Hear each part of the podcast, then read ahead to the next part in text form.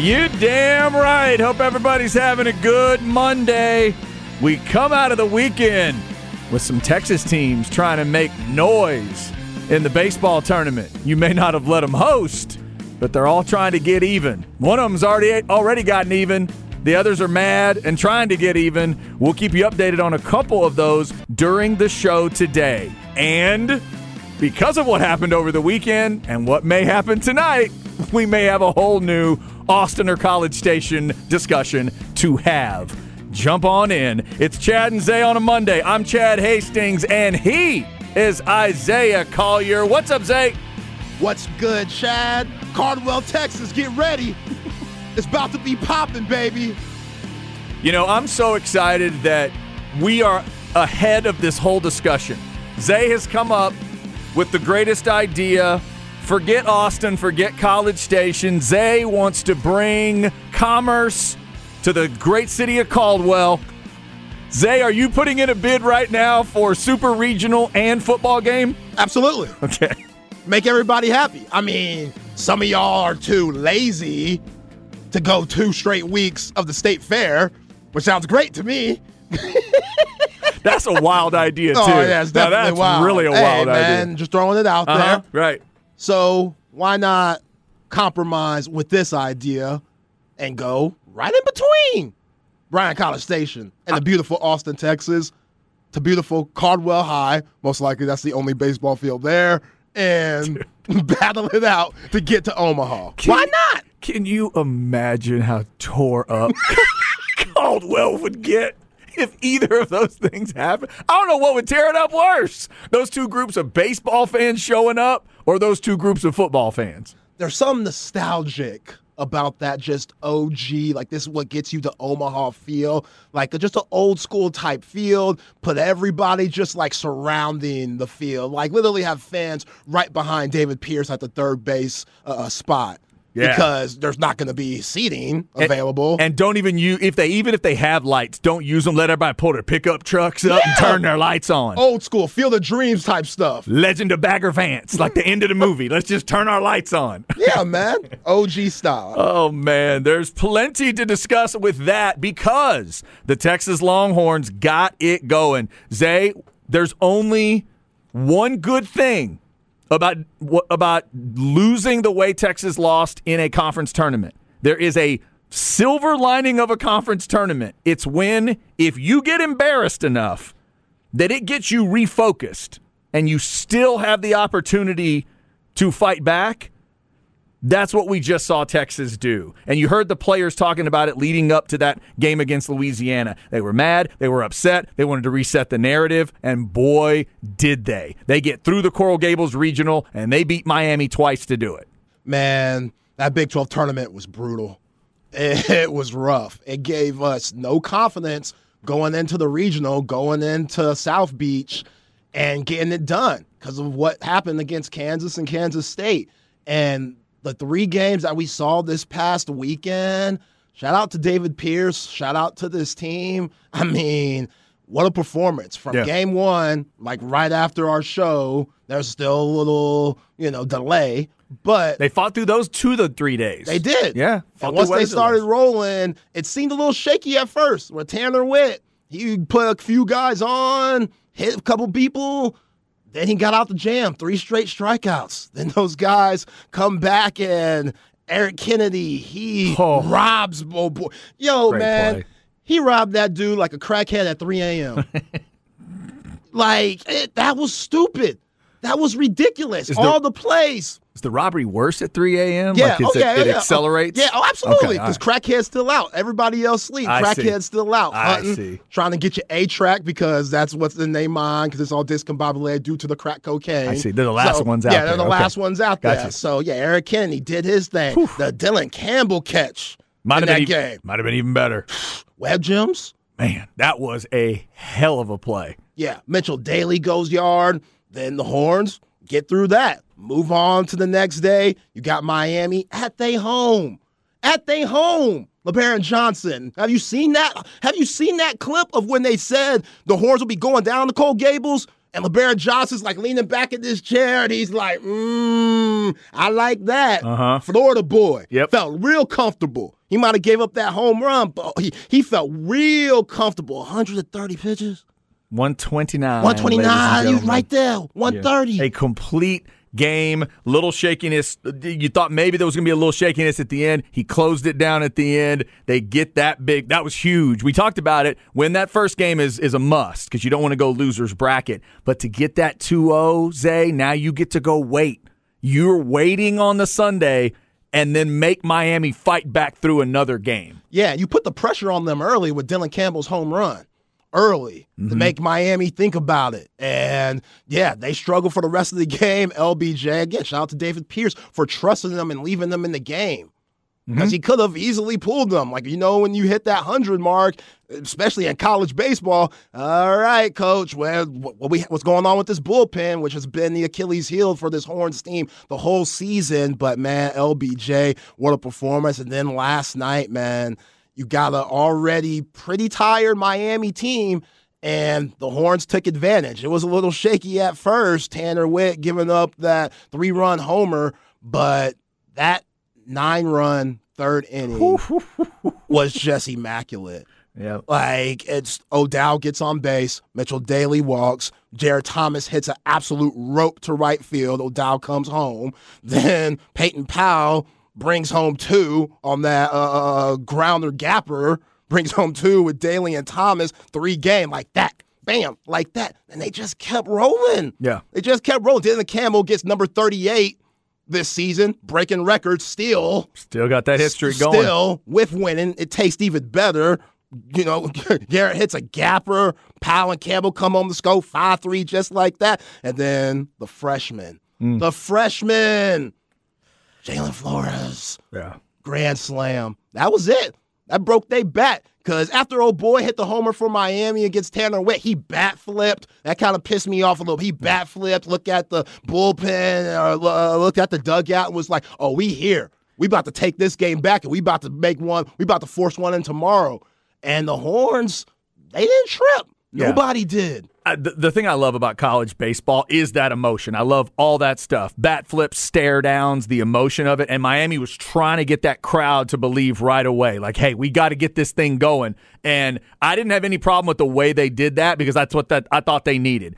Early energy. They needed early moxie to try to get Texas to go away and Texas fought back well. I thought that's exactly what A&M did not do against Stanford. When Stanford put their punch on towards the middle of that game, the Aggies didn't have enough. Texas had enough pitching for the rest of that game. A&M didn't quite have that. And Stanford was able to flex a little bit, force the game tonight. Obviously, that's what Miami wished they could do. It's it was impressive that Texas was able to close that door. And you're right. Once the grand slam goes over the fence, it's effectively over. But then Texas pitching made sure. And how about um, um, why did I lose his name? I want to call him White House. That's not his name, right? Um, Zane Zane uh, Morehouse. Morehouse. Thank you.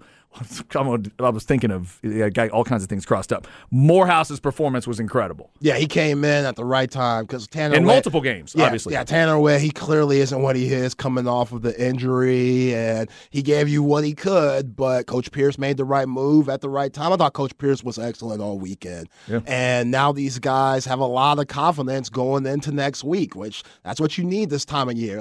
Whatever comes out of tonight, Stanford or A&M, either way, it's going to be a competitive matchup. I know people are thinking, oh, let's not face the Aggies just because who wants to lose to the Aggies down here? That hurts, especially when it comes to baseball and trying to get to Omaha. Then I hear a lot of people talking about the President's Cup and, oh, let's Mm-hmm. face Stanford so we can beat them in the President's Cup. Nah, I ain't worried about that. You know what I did like this weekend, Chad? What's that, that? revenge that we got on Miami for the Elite Eight game. Ah, Oh, I figured you might be yeah, thinking about yes, basketball. Sir. Yeah, yes, sir. I I, hope, you might I hope Coach Terry texted David Pierce this morning and said, hell of a effing job, coach. Thank you. Appreciate that. Because they went into their house hitting grand slams and stuff, robbing folks, and played their ass off and got to a super regional. And I will always remember that Elite Eight game where the Horns got hosed and that Uh-huh. second half was absolutely bogus by the refs. So, yeah, it feels a lot sweeter knowing that the Horns beat Miami at their home when they're hosting a regional to get to a super regional. So we will continue to talk about this whole uh, re- super regional possibility. If A and M beats Stanford tonight, it'll be Longhorns and Aggies in a super regional. Where will the game happen? That is not absolutely determined yet. We'll get into it now. Zay, deep down, will you be able to kind of pull for the Aggies tonight because it might get you the the super regional, or do you just go with your gut and root against A and M? Um, the hater and petty in me says, hell no, ain't no way I'm rooting for that team in the maroon. Okay, even if it means you got to go back, you got to go out to Sunken Diamond for late night first pitches with Stanford. Yeah, but again, that's what I mean. Like the objective side in me, the I'm trying to win side in me, set, sees that A and M isn't the better team here. Uh-huh. I get it. It's baseball. Whoever's hot, that's what makes it the most scary. Right. If that was the case, the New York Yankees would win every year with that payroll that they got. Mm-hmm. But I'm good with A&M winning in a way, just because I know they're not going to be as tough as Stanford. And like you said, going to Palo Alto, nah, going all the way from Miami to Palo Alto. That's tough. That is tough. That's tough. Because here's the other thing: Would you be? I mean, in a way, are you willing to roll those dice and have it be Palo Alto or College Station?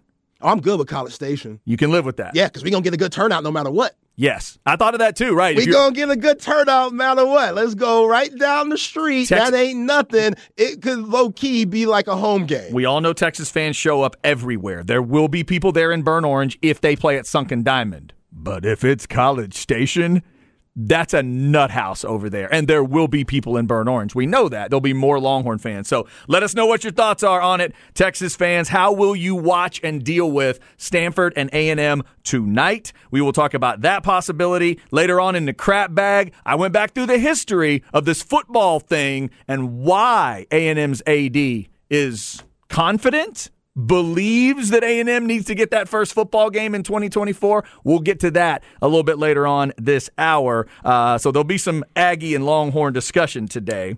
Um, but also, Zay, we got to get some NBA Finals discussion in. You and I both picked Denver to win in five, which meant Miami had to get one.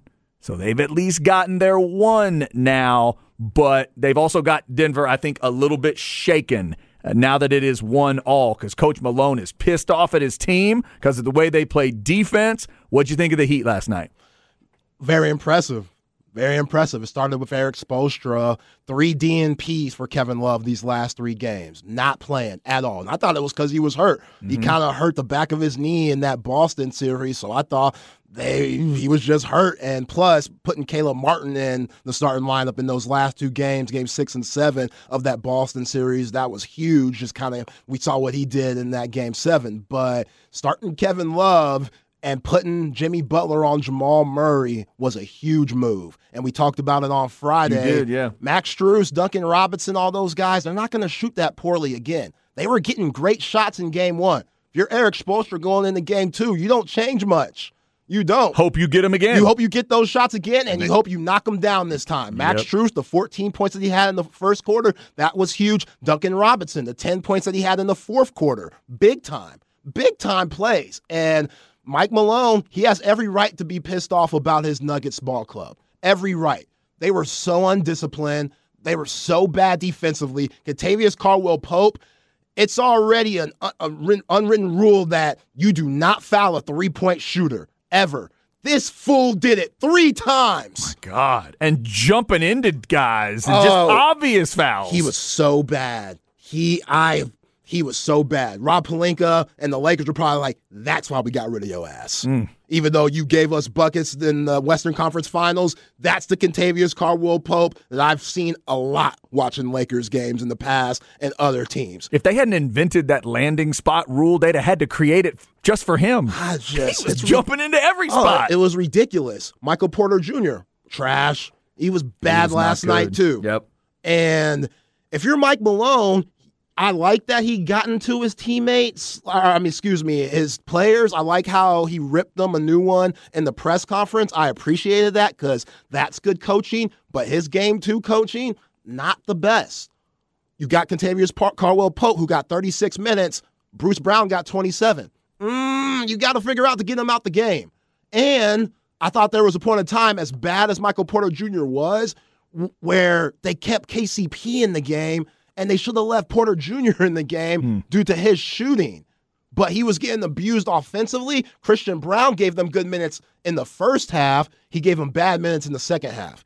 Him and Bruce Brown, they were guarding Gabe Vincent and Duncan Robinson on a couple of key possessions that changed the game. They were doing the most elementary, basic ass stuff. Just Bam Adebayo would have it at the top Duncan Robinson and Gabe Vincent would be in like a two man game where Duncan Robinson would go, Gabe Vincent would go set a down screen, and Duncan Robinson would just read his man. Just switch it they're both of those guys. There's no guy that's gonna kill you more than not. Just switch it. If you're Bruce Brown and Christian Braun, both of y'all, both of you guys are decent defenders. Switch it. They don't. One of those times, both of them follows Duncan Robinson, who curls to the basket. They leave Gabe Vincent wide open. He drills a three, drills it. One of the next plays, instead of switching again, they stay with Gabe Vincent now, and they're late on Duncan Robinson. He gets an easy layup. There was a play where Duncan Robinson caught it on the wing. Jamal Murray, Duncan Robinson should never blow by you.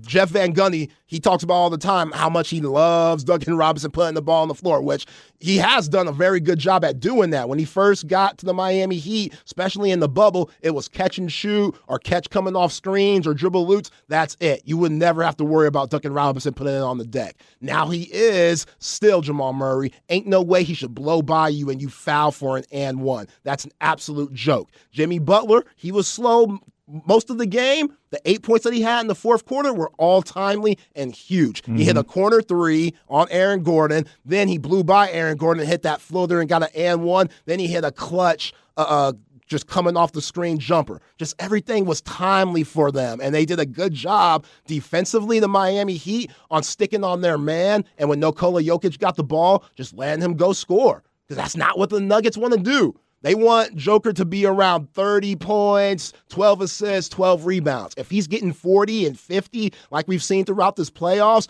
those other guys don't get in the rhythm. Even Jamal Murray, it's hard for those guys to get in the rhythm because that's just not the style of play that they have. And Erik Spoelstra, I don't like how he treated that journalist that asked him a question about are y'all allowing Nikola Jokic to score? And he was like, That's an untrained eye. Okay, Spo, like, mm-hmm. let's be respectful now. It's not an untrained eye. I, get it. You don't want anybody to know your hand and you don't want anybody to like get what you're doing, but it's obvious that you allowed Joker to score and sticked on stuck on the shooters and didn't allow them to shoot. But don't don't out don't disrespect the lady for asking a legit question. Well, I was going to say this is a person who is in the NBA media, right? Yes. That oh, it's just the untrained eye. that think that's so disrespectful. Obviously, untrained eye. Obviously, the eye is trained. They're working in the NBA. Yeah. Oh like, come on. That I I lost a little bit of respect for Spo. Like, there, you could respectfully say he's a really great player we did some good things tonight yeah. and it caused them problems. That's it. You don't have to, you know, you don't have to disrespect that lady for doing that. I didn't appreciate that, but yeah, I, it was great game plan. It was a really great game plan. Starting Kevin Love, matching up better. They're still allowing Aaron Gordon to shoot threes. He hit a couple, but you'll live with that. You'll live with him taking the outside shot because if he's shooting that, it takes away shots from Murray, Joker, and then the rest of the shooters that they have on the court. Yeah, there's a lot of wild stats we've thrown out about Jokic. I think now the wildest might be that when he scores 40 in the playoffs, they're 0 and 3 in those crazy. games. That's a crazy stat. And when they walked off the floor and Mike Breen on the broadcast mentioned that he scored 41, Jeff Van Gundy immediately said, "Yeah, but four assists." And that really did tell you kind of the story of the game. He wasn't, like you said, wasn't able to get everybody going. And you had talked about that strategy. That is that the way to do it? We talk about that with LeBron uh, th- throughout his prime. And even now, you have that discussion sometimes about do you just not back off, but do you say to LeBron, okay, you're going to have to score now? You're going to have to do a whole lot. So now let's see what the counterbalance is from Coach Malone. A, can he get his team defending a ton better than they are? And then B, now that it's a split, somebody texted us, "Hey, Denver's you know gets a game in Miami. Now it's a now Denver has to get a game in Miami. Now it's a series. So the Heat have now in every round won a game on the other floor. every single round. Now, what does Malone do as as the counterbalance, as that counterattack? What does he do going to South Beach? Now we'll go from altitude to humidity. How does he deal with it? What does he have Joker and Murray do in game three? I think you got to involve more of a two man game with those guys, even if Miami goes zone. That's a part of what Eric Spoelstra did really well yesterday, going to that zone and just mucking up the flow and the rhythm of what Denver likes to do because you could get stuck just taking ill-advised threes that you don't normally take within your man offense. So when Nikola Jokic gets the ball in that high post, he has a bucket every time, but that plays into Miami's hands. You know, they want him to take twos because they're not giving up threes to Caldwell Pope, Michael Porter Jr., Bruce Brown, even Aaron Gordon. And I think they have to involve more of a two man game with those guys, inverted pick and rolls, normal pick and rolls, pick and pops, put Murray on the post more still, even with Jimmy Butler on him, put them in the post just to see if you could get something out of it. Put them in the post and then go set an on ball screen for them and then see what happens. Just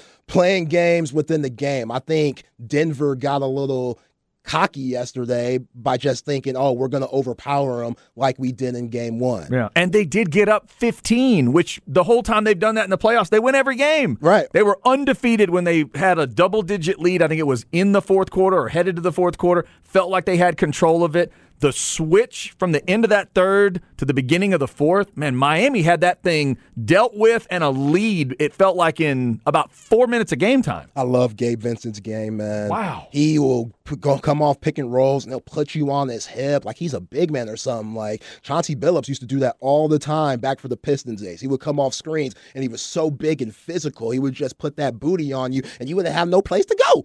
Gabe Vincent, he don't got all that, but he does a really great job of using this his body, and then he'll give you that little bump, and then he'll do a little step back with it and he'll create crazy separation. And Bam Adebayo, he's been amazing these last two games. That dunk that he had on Michael Porter Jr., oh, Lord have mercy. Man. That was nasty. I told you, he reminds me of Kemp sometimes. Yeah. He gives me a lot of Shawn Kemp vibes. That, that with, had a little bit, because that's with contact. Oh, and he threw it down like it was nothing. Yeah. And that in the game became 104 93. And even though Denver did a really good job coming back, I thought that was a good shot by Jamal Murray, but I thought that was even better defense by Jimmy Butler for the last shot. Yeah, when a, when Adebayo hit the dunk, I thought it was over. I thought it was over. Like too. I thought that was close. Close yeah. the door. Yeah. yeah, Murray hit a couple of threes. They got back into it, and that's what you want if you're Eric Spoelstra and Mike Malone. Ironically, you want your best offensive creator when it comes to being a guard, taking that shot in Jamal Murray. And if you're Eric Spoelstra, you want your best defender guarding that in Jimmy Butler. Would you would you have taken a timeout?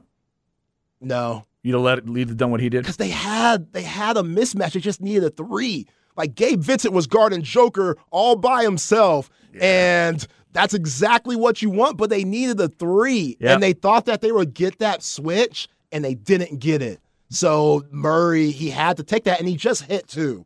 You know what I'm saying? Like he just hit two threes. It was just a step back this time. It rimmed out. Now we're going back to South Beach 1 1. I hope our, our prediction ends up being wrong and we look at a six or seven game series. These two coaches, these the level of talent on both sides, and I love both these teams because they're never done. They're never done. I thought Denver was, I still, up until the Adebayo dunk, I thought, I think Denver still has a shot here. I think they have a chance to make a statement at the end. And they still did, even with the Adebayo dunk.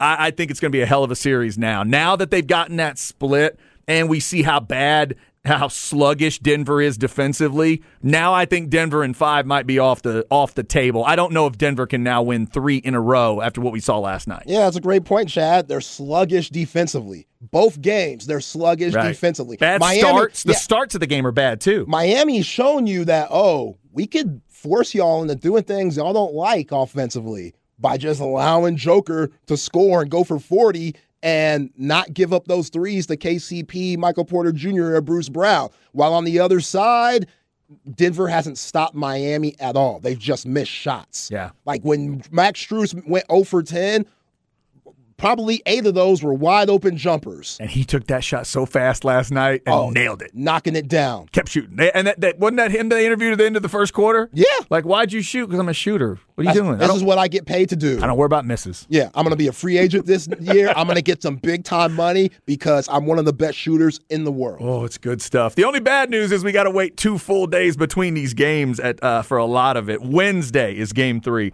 of the NBA Finals, so we'll definitely be talking a lot about that. We got a lot of football to hit today. We got baseball to get to, obviously, coming up in the crap bag at 12:45. We'll talk Austin or College Station, the football version and the baseball version. But up next, let's talk some Texas football. UT gets a big commit in the 25 class, plus a former UT great finds his name on the Hall of Fame ballot. Does he get in? We'll talk about it on the horn.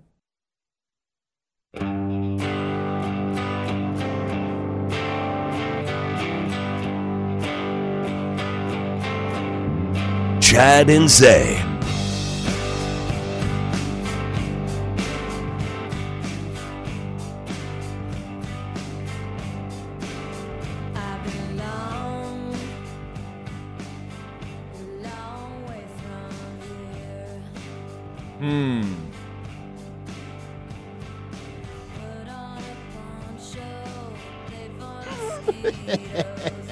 Till I was thirsty again. I feel like I should know that one. You definitely should know it. You don't get this, your wife would be a little disappointed. Sing, a single name or a band? Single name. Um, gummit. Hang on, hang on. Oh my God, I'm gonna feel dumb when you say it. I made this song. It's not Courtney Love. It's uh, Oh, come on. no, it's um. If it makes you Oh, There we go. God, there it is. I'm glad I let her get that far. Sheryl Crow. My God. Sorry, Sheryl. My bad. My bad. I knew I knew it. You were stalling. I really was. I was stalled. Thank you, Sheryl, Woo, for hitting that note. She she saved me right there at the end. I was about to say something other than Sheryl Crow. Well done, Sheryl. All right, Sheryl Crow gets us started today musically. By, the way, I got oh, oh, got your album. we're on the same We're on wavelength. the same page. What's my album this week? Since you were a huge Fast and Furious fan, Yes. Ludacris Word of Mouth, Okay. his second album. There we go. Ludacris word of mouth. And I may have a choice for you because we are on a run of great bad movies. Have you ever seen John Travolta and Nicolas Cage in Face Off? No. Okay. Then your next two are Eddie Murphy and the Golden Child and that one. You can choose which one you want to watch this week. Your pick. I'll leave it to the specs texters. Hit us up on which one I should There watch this week. There you go. Should say off with Johnny T. Oh, I saw I saw a couple I saw a couple scenes of that movie this weekend and I thought, "Oh, this may be one for Zay." It is such a great bad movie and The Golden Child's one of my all-time favorite With movies. That at the end I'm think with Eddie and I'm like, "Oh man." At the end, I have to admit, yeah, it's not an all-timer, but it's a guilty pleasure for me. So y'all tell us which one should Zay watch this week? Does Eddie laugh in Golden Child? Of course he does. Okay, just making sure. oh, no, you still get that Eddie. No, there's still good comedy. oh, there's some still good comedic Eddie Murphy in that movie. All right, we'll figure that one out as the week goes by. We've got other things to figure out. Austin or College Station may be the question in two different sports. We'll get to more of that in the crap bag. But right now, Zay, let's get to some Longhorn football stuff. Great news on uh, both sides of things. The recruiting side, big name get for Steve Sarkisian. If you don't know the name KJ Lacey, you might want to learn it. He is in the class of 25. He is a quarterback. And Zay, if I'm reading correctly, he either grew up or went to high school or both in the Tuscaloosa area. Oh, man. My goodness. He has a list that includes Bama, Oregon, Auburn, Colorado, Florida State, Miami, Notre Dame, Oklahoma, Tennessee, and Texas A&M. But he just committed to Texas, That's what I'm talking about. to your Longhorns. So congrats to you and all the Longhorn fans. At least for now, we all know this is a verbal thing now. It's not it's not in writing yet. We're a long way from that. But He's a class of 25 guy. I'll be honest, I have not had a chance to see any footage. So if you've seen KJ Lacey and you can tell us what type of quarterback we are talking about, uh, you can let us know. But that's a huge get. yeah, it is. I heard he has Bryce Young comparisons. Is that right? Yep. Yeah, I'm I think when Sark talked to him, he said Bryce Young 2.0, which is wild because that dude's number one pick and former Heisman winner. So if Sark sees just a little bit in him, then bring him on, especially if he's from Bama. From that city, Mm-hmm. like, did he go to Saban's house when he was on the trip just to visit? And was like, "Hey, what you doing here?" no, just visiting you, coach. Oh, okay, come in, have a piece of pie. Ate his pie, and then went and poached the kid. Might That have. is wild. Might have. I feel him. I feel him. If he's a Bryce Young 2.0, bring it on. Love to get. I was reading some quotes from him. What was the one I thought you would have liked? Uh, he says the community.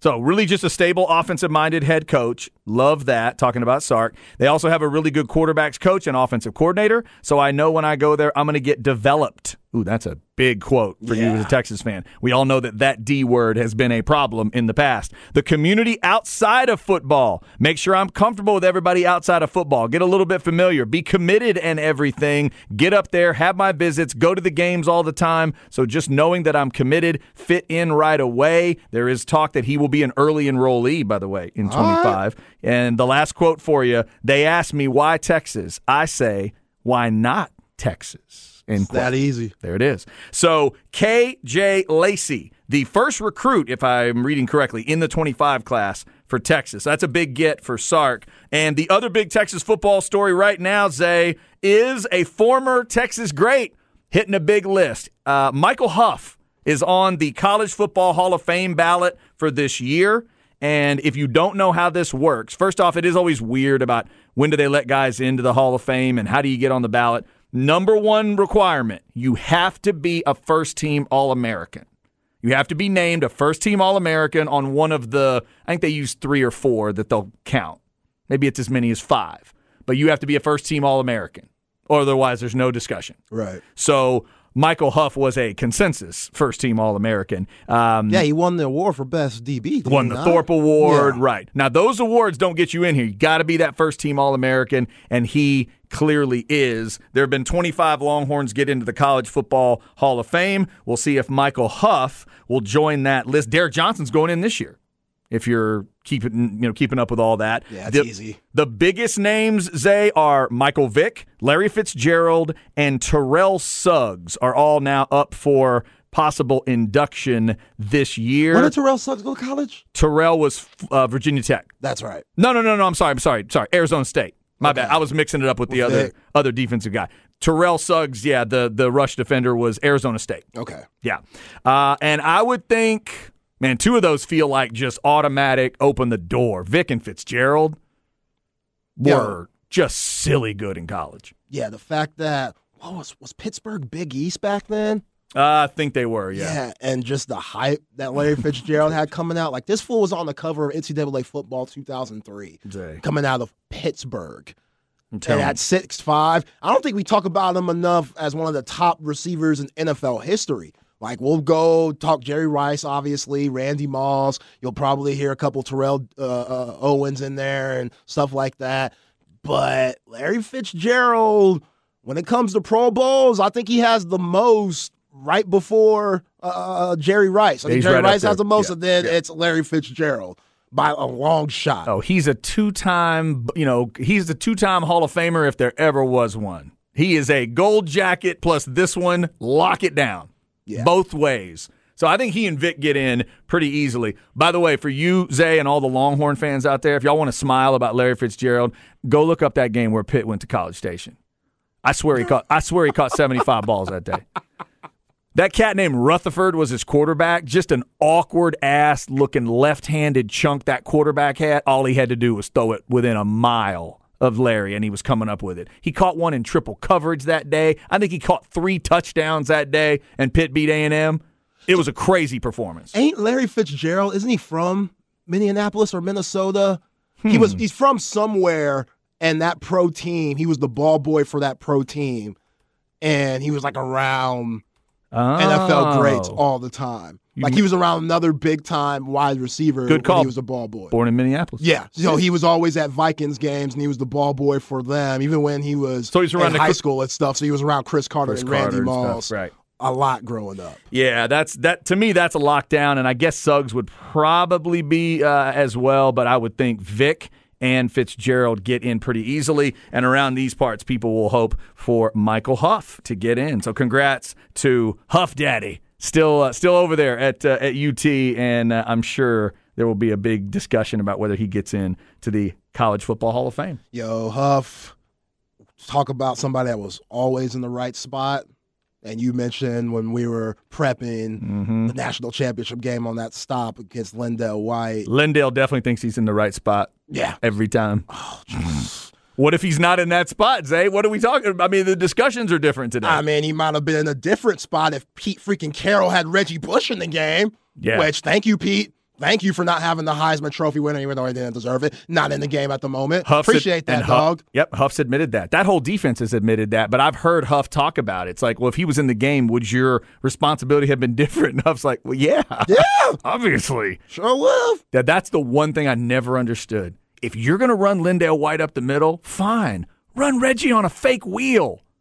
Run him in run him in fake motion. Guess what? Somebody in white has to follow him. You got to. What are you doing, Pete? Ah, I mean, No decoy? Nothing. Mike Shanahan once used Ter- er, Terrell Davis as a decoy when he had blinding, painful migraines and couldn't see. He couldn't see, and they used him as a decoy. Pete Carroll couldn't do it with a completely healthy Reggie Bush. by the way, I saw Terrell Davis last night at the Denver game I did too. wearing that pink. Yo, Terrell, you too dark to be wearing that pink, bro.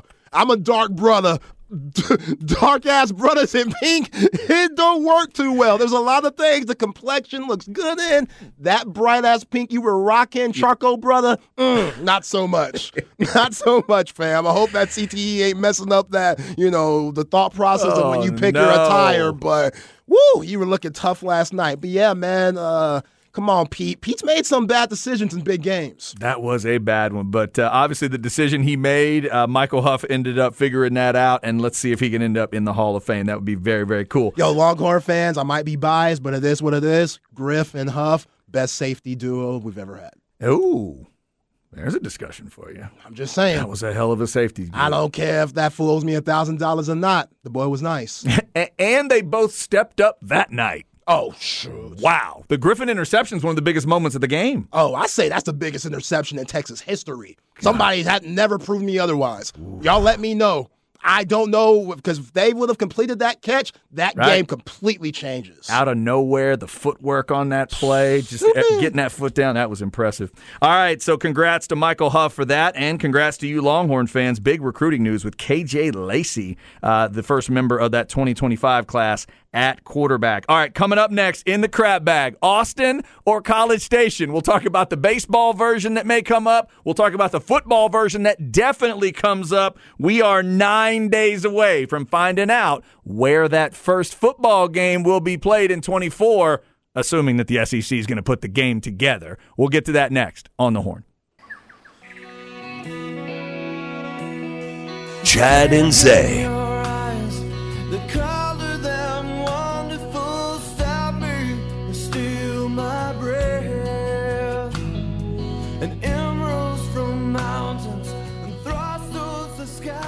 Oh, good grief. For about a year, year and a half, every woman wanted this song to be about them. Every one of them did. All right, so, golly. Is it called like the greatest fan of your life or something? Is that No. the. That's not the name of it? no. Um, greatest man, greatest. Fa- I can't- What's the song called? I'll be. I'll be just I'll be okay. Uh, so is uh, God? It's like a one-hit wonder type of guy, and he's got like this basic ass name. His name is like uh, oh, it's um Edwin McCain. There it is. There we go. Who also sounds like a badass tight end that would have played uh, in the Big Twelve. Edwin McCain. I always thought he had a good tight end name. Uh, Edwin McCain. Yeah, I never understood the this lyric. Always pissed me off. The greatest fan of your life. Yeah. Why wouldn't it be the greatest man of your life? I'll be the greatest man of your life. Because a woman could be the greatest fan, oh. and he's better than her too. Everything. I don't know. Yeah. Just because it's 97 doesn't mean they weren't thinking like 2023. That she could have been with a woman too. yeah. That's not what I need. I don't. That's not what I need out of my wife, though. I don't need my wife to be a fan. That's not how I think about it. Because a fan is like fanatical devotion no matter what happens, she's with you. But like, I don't need that. I need a woman that if I'm going off the track, she says, Whoa, whoa, what are you doing? Get back on track. Don't I need that too? Yeah. I'm analyzing this song way too much. You- I think you Yeah, are. It's way too much. All right, Edwin McCain, we'll just let you have your big hit because it was a massive hit, dude. When you think of fan, you think of your Aggie brethren, which aren't the best fans in the world. That- so that's that's un- that's that's what I guess that's what you're putting in the same category. It's not like that. that, that's entrapment going into this segment right now, is what you just did. Edwin McCain and Sheryl Crow getting us started today. Where your skipper literally said this oh, year, Oh, come on. what kind of place is this?" Man.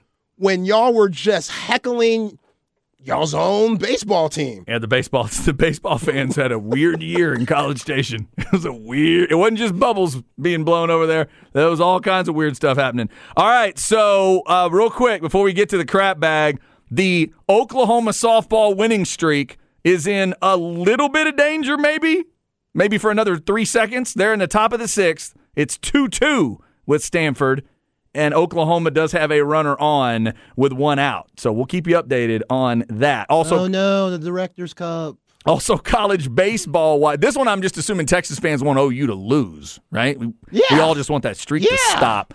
Uh, those are the games today. Oklahoma's got, got to be beaten twice, or they advance to the championship round, and then they'll have games uh, later on. We'll keep you updated there. In baseball, Florida's up six nothing on Texas Tech in the middle of the sixth. That's winner take all. If Florida advances, they'll host the regional, so that could be bad news for South Carolina because if Tech won, South Carolina would host. Later on, uh, LSU, that game starts uh, coming up at 1. LSU's going to have to lose twice to be out. TCU would have to lose twice to Arkansas in Fayetteville.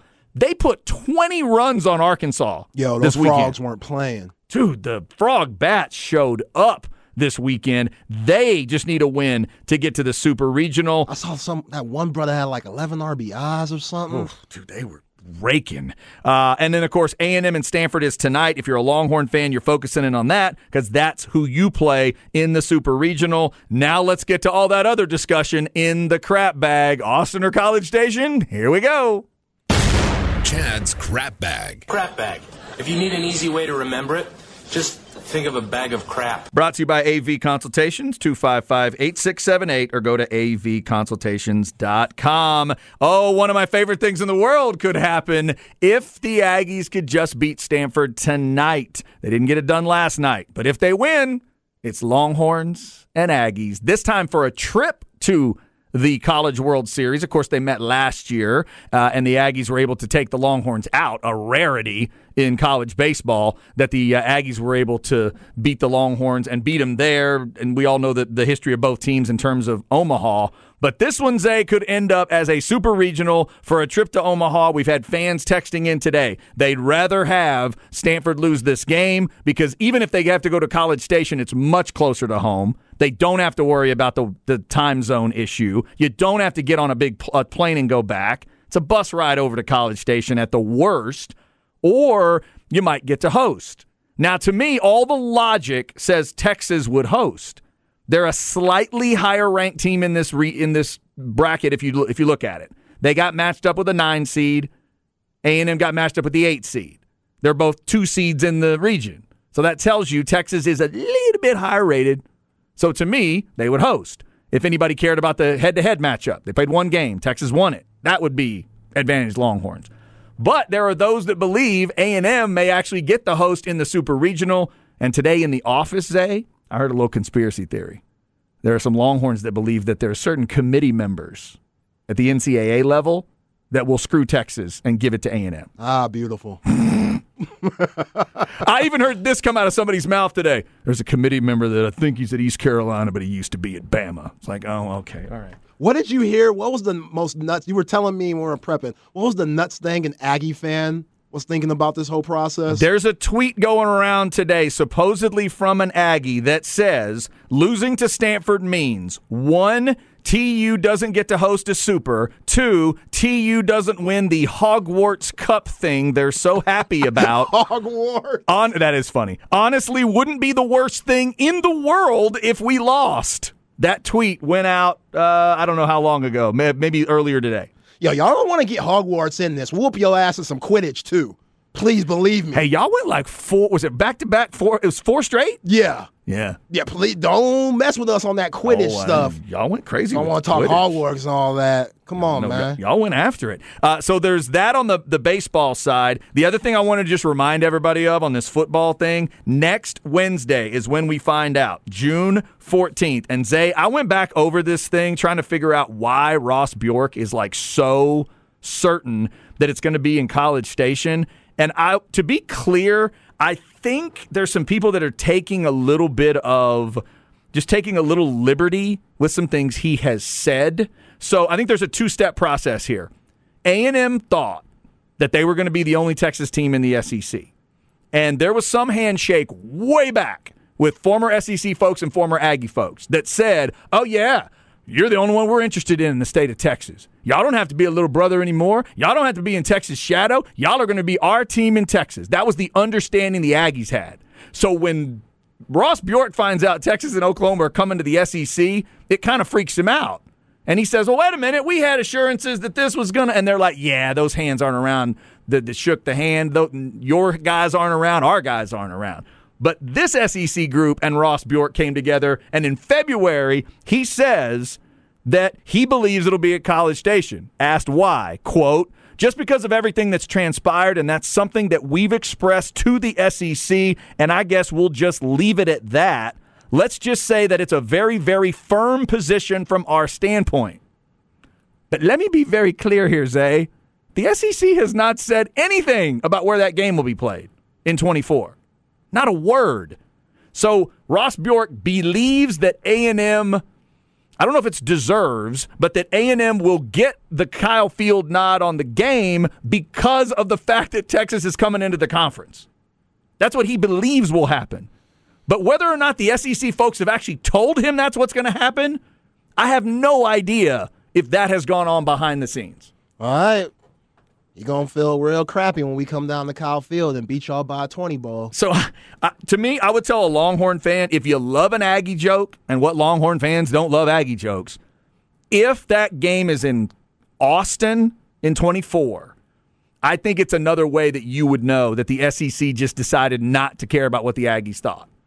If the Aggies had been that strong to tell them, like, look, man, we thought they weren't coming at all. Now you're basically telling us that everything we've been trying to get away from, we can't get away from.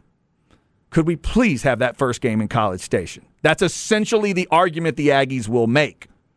And I could make the argument the other way that Chris Del Conte in Texas might need to leave the sword in the sheath. Don't pull it out on this one and just say, you know what? Tell him we'll see him in College Station. I can make that argument for Chris Del Conte because he's going to get arguments later on he'll need to win. And it might be something he could just walking in the door like, hey, by the way, they've been in the, they've been in for a decade or so, and if they want us to come see them in 24, we'll, we'll see them in we'll see him in 24. That's one way to look at it. But I don't know if that's how the SEC will look at it. Yeah, if I'm the SEC, I'd be saying we're gonna make that decision. Quit bitching. How much money is Texas and OU gonna bring in for everybody, including y'all, Texas A&M? A lot more than what you were currently making. So shut the hell up and deal with what whatever schedule we throw out there because it has to fit for all other 16 teams too. Right. No, It- you're right. It can't just does. be oh because what if A&M has more home games than they should just because they're petty about putting Texas on the schedule and playing them at Kyle Field. That wouldn't make any sense. So it has to work for everybody. And I don't I don't even care no more. If we have to go to College Station that first year, fine. I'm just glad it's happening again. Yeah. I know the Case McCoy game, Justin Tucker making the kick, that was the last time it happened, and that was at Kyle Field. That doesn't make any difference to me. It's been over a decade. Like, let's just play the game again, Yep. and we'll go from there. Yep, we will see. I'm, and I'm with you. Uh, by the way, both teams had seven home games in 2022. Each had the neutral game, and then uh, four games that were true road games. I'm seeing a project right now. Texas would be projected. I saw a projection that had A&M, Auburn, and LSU as road games. Plus, Texas is still supposed to play Michigan on the road. Those are four wild road games. If Texas ends up with that next year. Thank goodness for that 12 team playoff, boy. Plus, remember, Texas is going to have to schedule another non conference game. If they're going eight conference games, there's an extra game out there. They're going to have to go find one. They will have to go find an extra game uh, to be had, and then I'm seeing a projection for A and M that would have them with five true road conference games, which is not something they've had to deal with in the SEC so far. Uh, there's also a question of does A and M still play Georgia next year? Georgia was supposed to come to College Station. Are they still coming to College Station? They got to figure that out on the 14th. One week from Wednesday is when we find out. So, just to be clear, I have not seen any evidence that Ross Bjork actually believes it's going to be Kyle Field for sure, and they've told him that. He's just saying to us in February they were very they were very clear to the SEC what they want. So when he says that's firm, he doesn't mean the SEC said it's firm. He means his feelings on it are firm. And when they throw certain headlines on stories, it kind of makes it look a little different.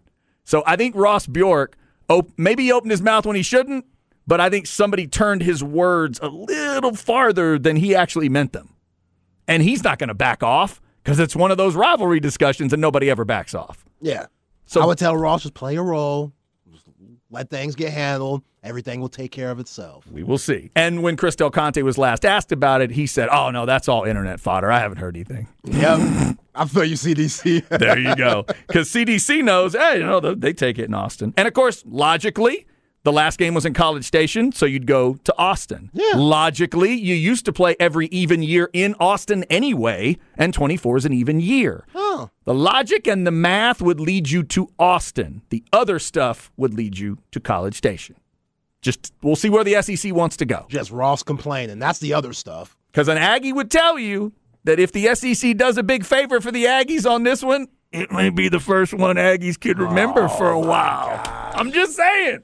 They might mention that to you, Zay, that they haven't gotten a ton of favors since 2012. We'll see if they get one next Wednesday. Heck, we'll see if they get one late tonight. If A&M can beat Stanford, is the Super Regional in College Station or is it in Austin? Could be a wild couple of weeks for that discussion. Up next, Joe Cook of Inside Texas. We'll get his thoughts on this baseball team, what they just pulled off, the great recruiting news for Texas football, and where does Joe think that Super Regional would be? We'll find out on the horn.